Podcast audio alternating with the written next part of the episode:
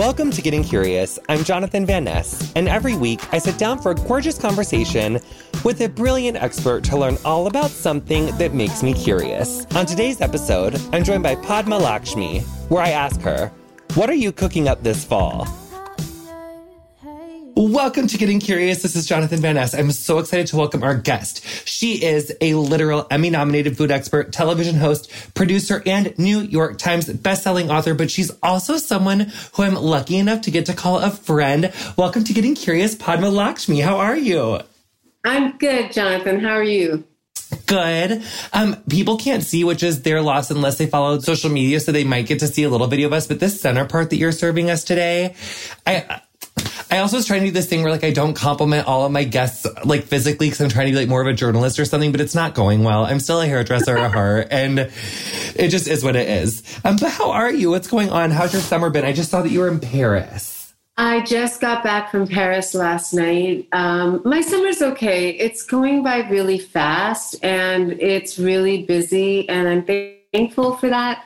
But I'm also really overwhelmed, to be honest.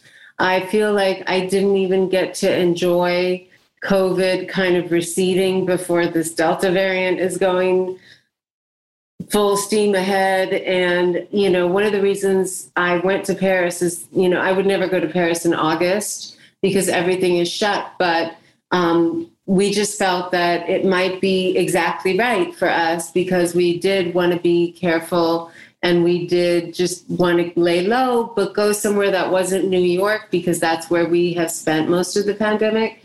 And so my daughter Krishna, who's 11, and I went to Paris. We skated at, you know, like in front of the Louvre and, um, you know, down in Ile Saint Louis, and we had a great time. And I just feel like time is slipping through my fingers like sand.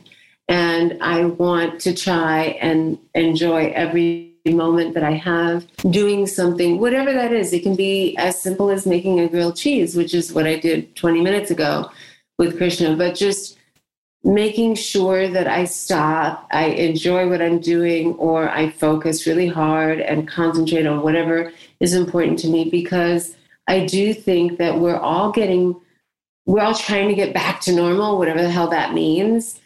But we're not normal. We've just been through collective a very traumatic, fraught time. So even if we were all in stasis and staying really still, we still went through something that was very anxiety producing and very adrenaline producing.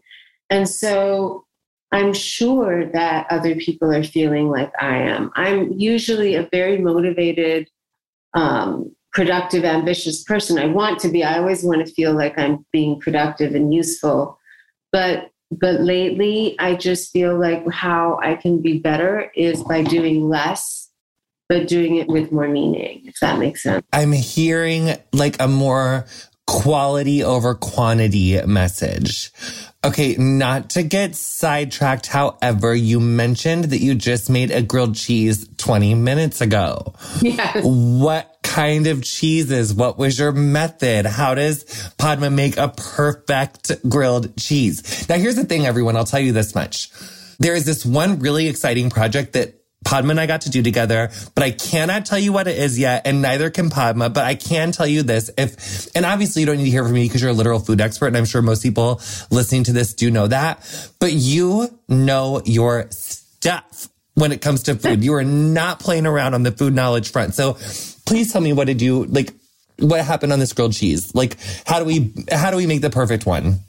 So this is a very simple, basic but sublime grilled cheese. I like using San Francisco sourdough. I like the company Bread Alone, but there are many companies.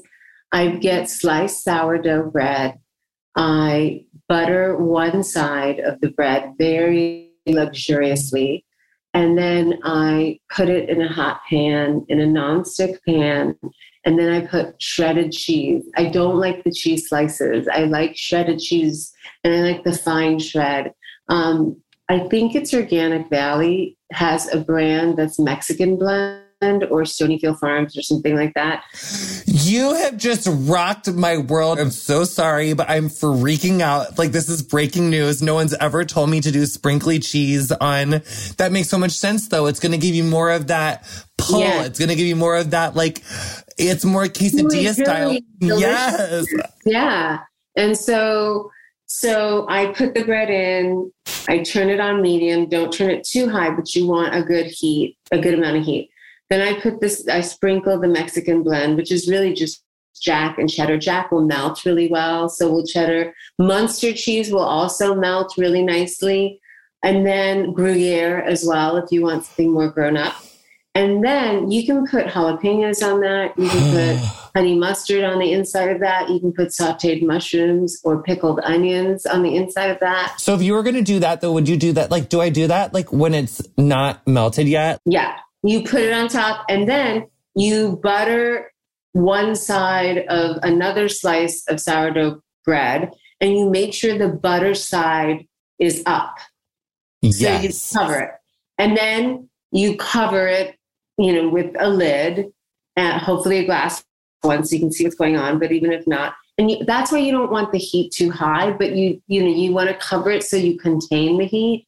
And that's how you melt that cheese. Then, when you see the cheese melting out from the sides, you know, lift lift it up if you can't see, and then you flip it, and then on the second side you leave it open because if you leave it closed the whole time, then you won't get crunchy on the outside of the bread. You you need that crunch, so you don't you know you don't want to um, trap the moisture. But for the first half, before you flip it, you need to contain the heat because the cheese will melt faster that way. And again, you're doing this on medium heat. And then and then what happens? Like how do you serve it? You like then you bring it out when it's like perf. Yes. And you put it on a big plate and you bring it out and you just cut it in half, but you leave it closed. So then when you open it, that's the big reveal. And uh. put like twice as much cheese as you think you're going to need. Okay. I'd rather have one good grilled cheese than four mediocre grilled cheeses. So the way to make your grilled cheese yummy is to put extra cheese in it. Ah, can I just say, it's like I feel like there may be some listeners right now that when I first asked that question, were like, oh, come on, like a grilled cheese. But it is harder than you think. I feel like some of the basic things, there's a total method to it and you have to like follow or it doesn't turn out as good. And grilled cheese is totally one of those things I feel. It is. And I've been doing it wrong apparently, like because I've been using like the dang slices. And I also feel like I heat it up hotter than Hades because it doesn't melt because it's like a big old slab of cold ass cheese. Right. That's what happens because we usually take the cheese, you know, cold out of the fridge, and then you've got yes. those bigger slices, which are nice, but won't give you as much melt as quickly. Uh, I honestly, I didn't mean to like, I took such a hard right on learning about grilled cheeses in my question. I didn't mean to go there. I didn't know it was going to happen. I had to get back into my flow of questions. I'm so sorry. Okay, great. Wait, so you guys were in Paris. I really was living for that content. It was gorgeous. I saw some very good food that was like being consumed on this trip? What was like the standout, most amazing dish while you were there? Honestly, we ate really healthy and it was so hot that we didn't want to eat anything really heavy. So, I mean, Krishna did have confit of duck one day um, because she's fabulous. Um, I mean, literally, she was like, I really, you know, I'm going to get the pusa, I'm going to get the poussin, which is a baby chicken, a young chicken. Um, but then she saw the person at the next table get the duck and she regretted it. So the next day we went to get confit of duck. Why am I hallucinating? Did I not see some sort of like, was there one dessert on your stories? Like, one, why do I feel like there was like, I feel like there, there was like lots of desserts. There were lots of desserts, and there's there was one with like these peaks of meringue. Yeah, and then with like was like literally looked like a banana split with whipped cream and sliced bananas. Um, so you know we were ordering everything, and we ate healthy too. Like there's one that um, this place it was called the the art of fruit but it was weird. Um, but it was so good because it was really healthy and they had these like gorgeous salads. You know, you go to France and whenever you order salad, it always has like a really rich dressing on it. And it's like, where's the sweet greens? Where is the toss? There's none of that. you know, there's none of that, thankfully. But like, um, there was this one place we just found in the Bastille, and we just saw, you know, we were trying to also be safe where we were eating. So we saw everyone else kind of spread out. And so we thought, okay, that's a good place. And these salads came and they were gorgeous. And, you know, the French do know how to do salad if you just ask them to go easy on the dressing. Ah, I wish, like, I feel like salad is kind of like working out for me in the sense that, like, once I do it, I feel amazing, but I'm never like, mm, I want to go work out. Like, I'm never like, mm, you know what sounds like I have to have done like a bunch of really unhealthy stuff for me to like crave a salad. Otherwise, my body just wants like processed shit. I hate it. It's a nightmare. It's it's because I'm Midwestern or something. I don't know what my problem is. But actually, I, I want to utilize more of your culinary expertise. Do you mind? No. Okay, so I like my husband's really into gardening and now we're like the queens of like this like Texas garden. We have like the most plentiful okra you've ever seen in your life. Oh like, yeah, Texas okra is a big deal. It's the season right now too. I have okra coming out of my ears. So like, do you have like a favorite okra? Like, do you love okra? Like, how do I make it? Are you into Sure. it? Okay, so okra is really interesting because a lot of people don't like it because it can be slimy, but it doesn't have to be slimy. Okay, the way to cook okra is also on high heat.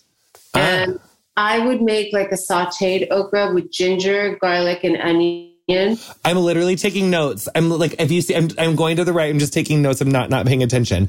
Okay. What was that again? Ginger. So um, heat some oil, like sesame oil or canola oil, um, like a high smoking point oil, like grapeseed oil is good too. Once it gets hot, add some cumin seeds, about a teaspoon. And then um, once they slightly start to turn color, usually two to three minutes, add your sauteing onions. So, like, you know, if you chop them up really small, they'll take less time to cook. If you chop them up bigger, they'll take longer. But you just want to saute onions and the cumin together and cook them down. Add um, some chopped ginger and garlic as well once the onions get a little glassy and transparent.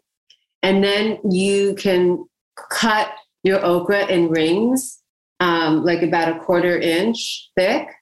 And you want to add the okra in there and just add like a really good curry powder.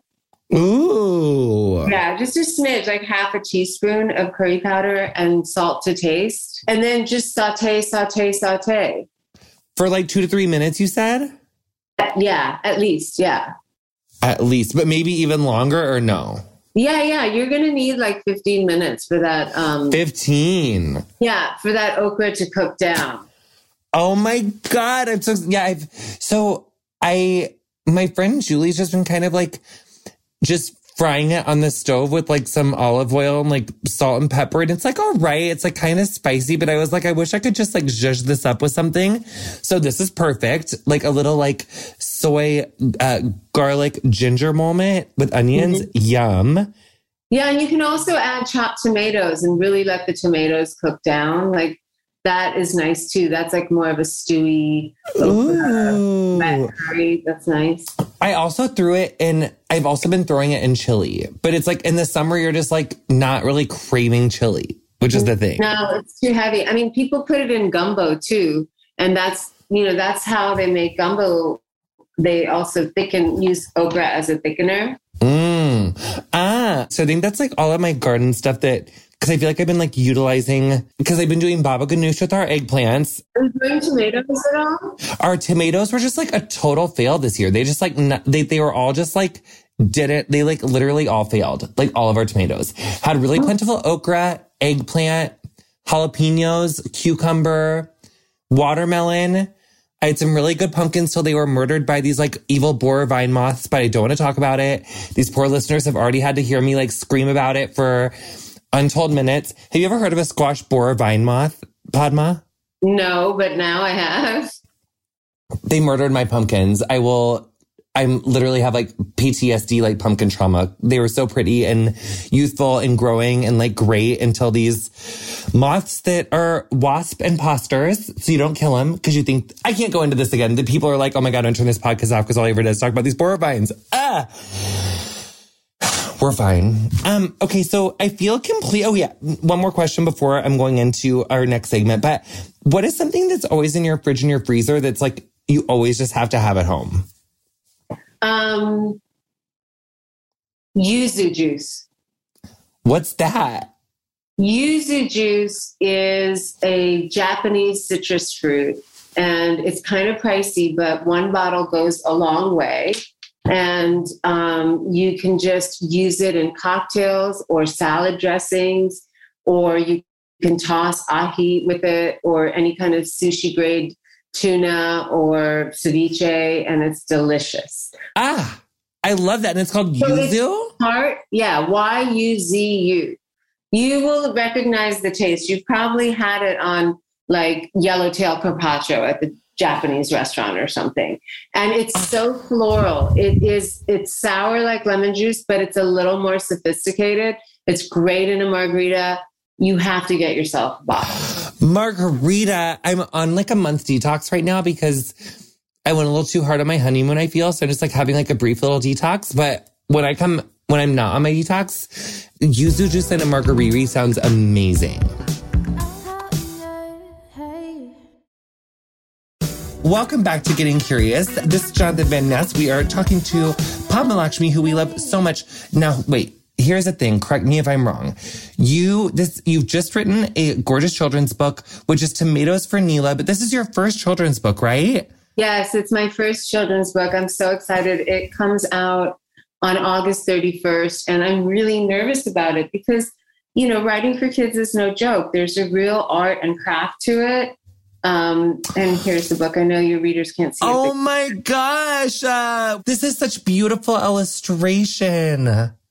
Thank you. Thank you. And it's based on a story that I used to tell um, my daughter Krishna all the time. And, you know, she never knew when anything was in season. Why would she? Because she lives in America where you can go to the grocery store and get, your, you know most grocery stores, you can get everything all the time. And so, I realized that, you know, kids don't know about eating in season and what's good for you and, and why it's important to respect everyone in our food chain. So that's what the book is about.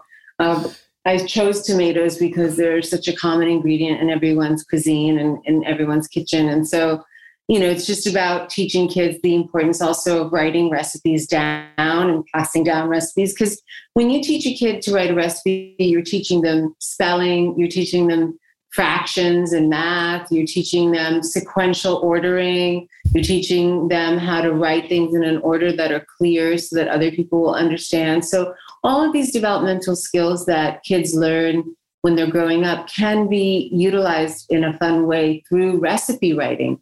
And for many families, especially immigrant families, but not only, you know, food is how they connect with their family. Food is how they connect, especially with their elders um, like their grandparents if they're not from you know if they didn't if their grandparents grew up in another country it's a nice way to have a tie to your culture. So it's also an intergenerational story about three asian women um, who cook together through you know just skype and things like that because that's also a reality for many people now is that you know we can't all travel to see our family right away. And so um, it's a way of bringing in members of your family that aren't necessarily there. It's a way of feeling closer to them. And so that's really what the book is about. But it also has a bunch of tomato facts and a couple of recipes in the back. And it gives you the history of the tomato and also some back matter about farm workers and, you know, respecting everyone who plays a part in our food chain. I feel like I'm going to learn a lot from the book and I'm 34. Like this is an all people's book as it turns out, but it's just like really cute and has like stunning illustrations. Yeah, I hope so. I mean, I, I really am excited. I've been working on it for a long time. We were really lucky to get um, this very, very talented illustrator named Juana Martinez Neal. She's Peruvian and she's a Caldecott honor recipient. And at first, when we asked her, she was our first resident, she said no because she was too busy with all these other projects.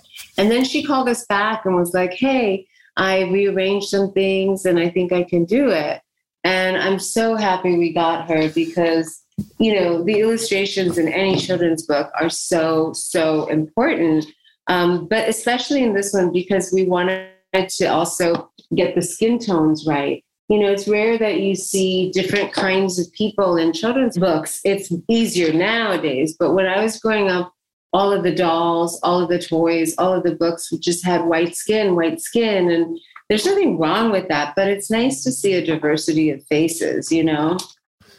Is there an illustration that like really sticks closest to your heart from the whole book? I'm, I'm sure it's hard to pick, but it is hard to pick. But I like this one because they're dancing around the kitchen, and this part of the book talks about how you know um, Neela loved it when her mom would you know shake spices into the stew or or, or chop or use a box grater for carrots because she had bangles on her wrists. And that's a very indian woman thing. You know most indian women you'll see always have bangles on. And you know she loved the sound um, that the bangles made and she could tell what her mom was doing by the rhythm of the sounds and so i think that illustration is beautiful because it's very active and alive and there's a lot of movement which is hard to get in a static, you know, two dimensional illustration. But Juana did it beautifully. She really, really did. And it's like, I, this is so interesting because you are obviously really talented at conveying all things food on screen. You've also, because you've also done incredible cookbooks, but how did you, and, and you kind of just touched on it, but how did you generally kind of, how did doing your first kids book compare to some of the other mediums and how they interact with food? Did that question make sense? It did, right? Yes, it totally makes sense. Yeah. I mean, I think I had to remember my audience. I think the the ethos of what I was trying to say is the same, right? Whether I'm talking to you or I'm talking to an eight year old kid or my grandma who's going to be 90, it's all the mm-hmm. same. It's just the language that you use. I mean, I know you've written a children's book too, so you must have had to consider this. I think kids are super intelligent. And I think they are capable of much more than we realize. I think that you just have to speak an age appropriate language for them so that they don't tune out. Just have to give it to them in smaller little bites, you know, smaller units. But um, I, I was worried about that. I was really concerned that I wasn't, you know, I was concerned if there was enough going on in the story because they're basically just cooking tomato sauce for the winter, right? They go to the green market, they get a ton of tomatoes, and then in the course of the story, they make the tomato sauce and they save one jar at the back of the cupboard for the granny who's coming, the grandma who's coming in winter for her, you know, holidays to spend with her grandchild. I was worried that there wasn't enough narrative and there was too much facts. Like there's a lot of tomato facts, there's a lot of tomato history. Um, there's you know stuff about farm workers. There's educational material. There's like an author's note. There's recipes. And and then I was afraid like, is this too much? But I figured that you know all the books that I and my daughter loved reading always had a lot of back matter. Always had like just a lot of different stuff that we went back to. Unlike adults, kids will read the same book 50 times. You know, it just becomes this beloved story. So I'm hoping that, you know, there isn't too much stuff. And even if there is, that, you know, people don't have to bite it all off in one go. Like they can go back to it and be like, okay, today we're going to read about the farm workers. Tomorrow maybe we'll try a recipe. Oh my gosh, it sounds, I, I can't wait to get it. There's like so many kids who I want to get it for. It sounds so cute. It sounds so much fun. Okay, but not to be like hashtag spoiler alert, but like it, how many recipes is in there? And like, did you have like a favorite tomato recipe that people should maybe try first in there? Or no? Um, there. Okay, so if you there are two recipes in the book, but if you buy it through Barnes and Noble, there's actually a third one for tomato rice um, because they did a special edition of the book as well. Um, there's a very basic tomato sauce that's in the book that you have the recipe in the back for. That I really recommend trying. It's so simple and it's so easy to do, but like if you have that in your house, in your freezer, in your fridge, in your cupboard, you will always be thankful. You can make a million things with it. Just a basic tomato sauce. And then there's a tomato chutney recipe that I say you should swap out your salsa for because ah. so yummy. And it's also good to use in place of just regular um, pizza sauce if you're making like homemade, you know, pizza toasties or something because it's already spicy and has more vegetables in it. And so you could, you know, the tomato chutney recipe actually, you could use that as a base, Jonathan. You could just add okra to it. My mouth is watering so hardcore right now, Padma. You do this to me every time. I'm obsessed. So, Tomatoes for Neela available for pre-order now, and it's available August 31st, right? Mm-hmm. Yes, it's available for pre-order now, and it'll be on sale everywhere on August 31st for pickup. Okay, so we are like rounding third base, not to use like a weird sports term. I don't know who I am, like some butch queen who uses like sports references, but we are rounding third base, coming into home, honey. Um, what are you, I mean, what's happening for you this fall? Like what's, what's happening after Tomatoes for Neela? What is ahead for you? Okay, so in October, I guest edited Eating Well magazine, and I really did it. It's not just me on the cover and like pretending.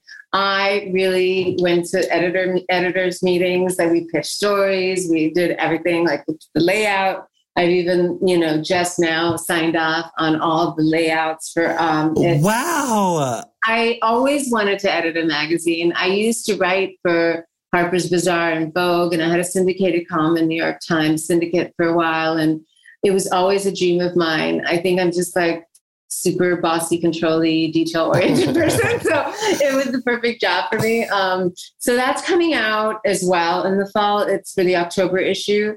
I also have in October an anthology of, you know, those best American series, like, you know, best American short stories, best American travel writing. So I did, I edited the best American travel writing for 2020, and that will be out um, in October of this year. So if you're ever in an airport again, um, you can go on. They'll be everywhere in the bookstores. So there was some really beautiful, interesting writing. At first, when they asked me to do it, I was like, why? Who said no? Because it's a really prestigious gig to do. Like, you know, Bill Bryson has done it, Tony Bourdain has done it, Cheryl Strayed, like really high end writers have done it. And so they're like, no, no, nobody turned us down. We just thought you'd be great for it. And I was like, oh, okay. And um, I was worried that there wouldn't be, you know, enough travel writing because no one went anywhere. But it is breathtaking. There's some beautiful, beautiful essays in there. And so that's coming out as well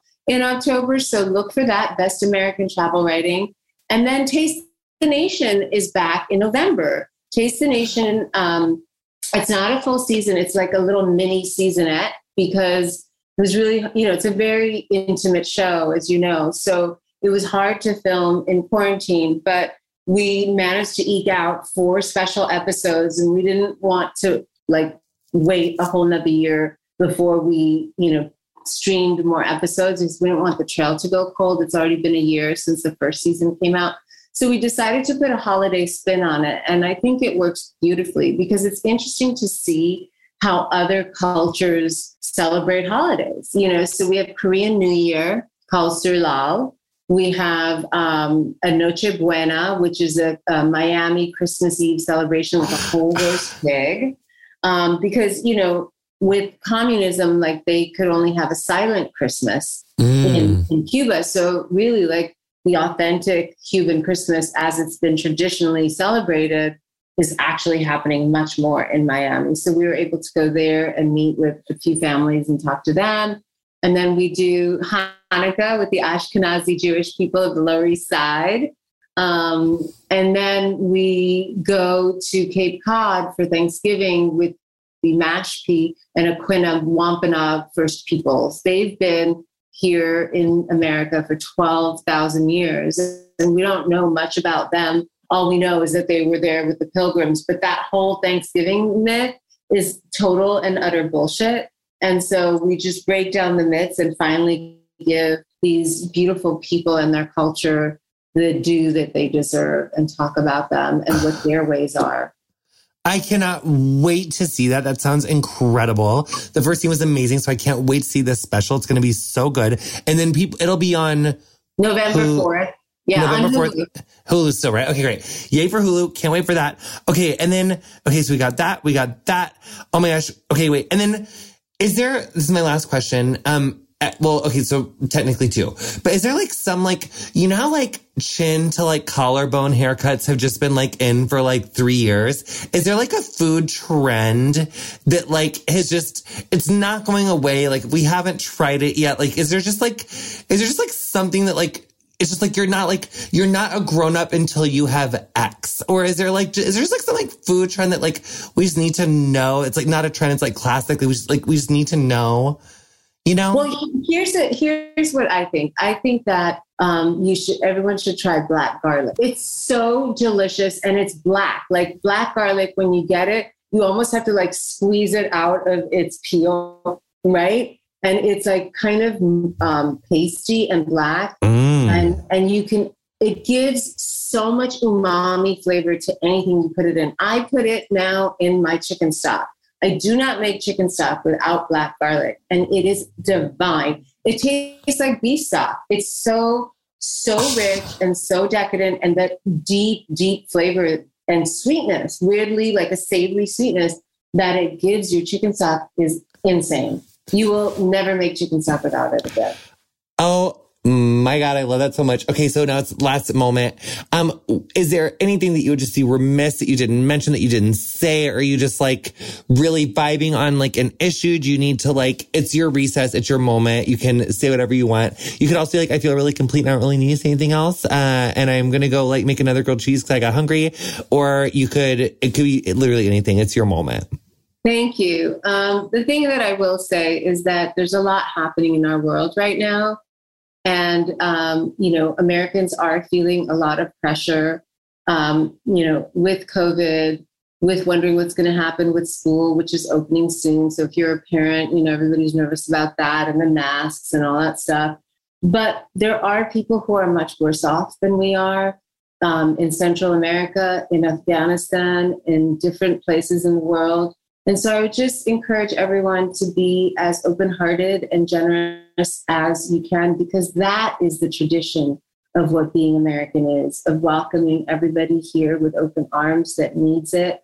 And every time we've done that, like even after the Vietnam War, we took in a million and a half Vietnamese refugees, and they have been some of the most productive, successful members of our society from the Gulf shrimping industry in Louisiana and Texas to all of the nail salons and all of you know the scientists and educators and everybody who we have welcomed as a refugee who have given this country back so much.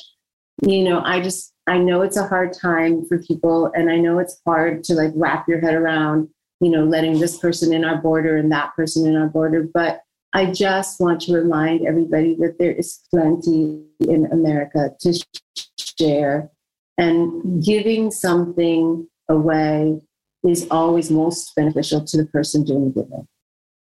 Mm, that was beautiful. Padma, thank you so much for your time. We appreciate you so much. We love your work. We're just such big fans of you and we really appreciate it. Thanks so much for coming on. Thank you so much for having me on, Jonathan. It's really nice to spend this time with you and see you again.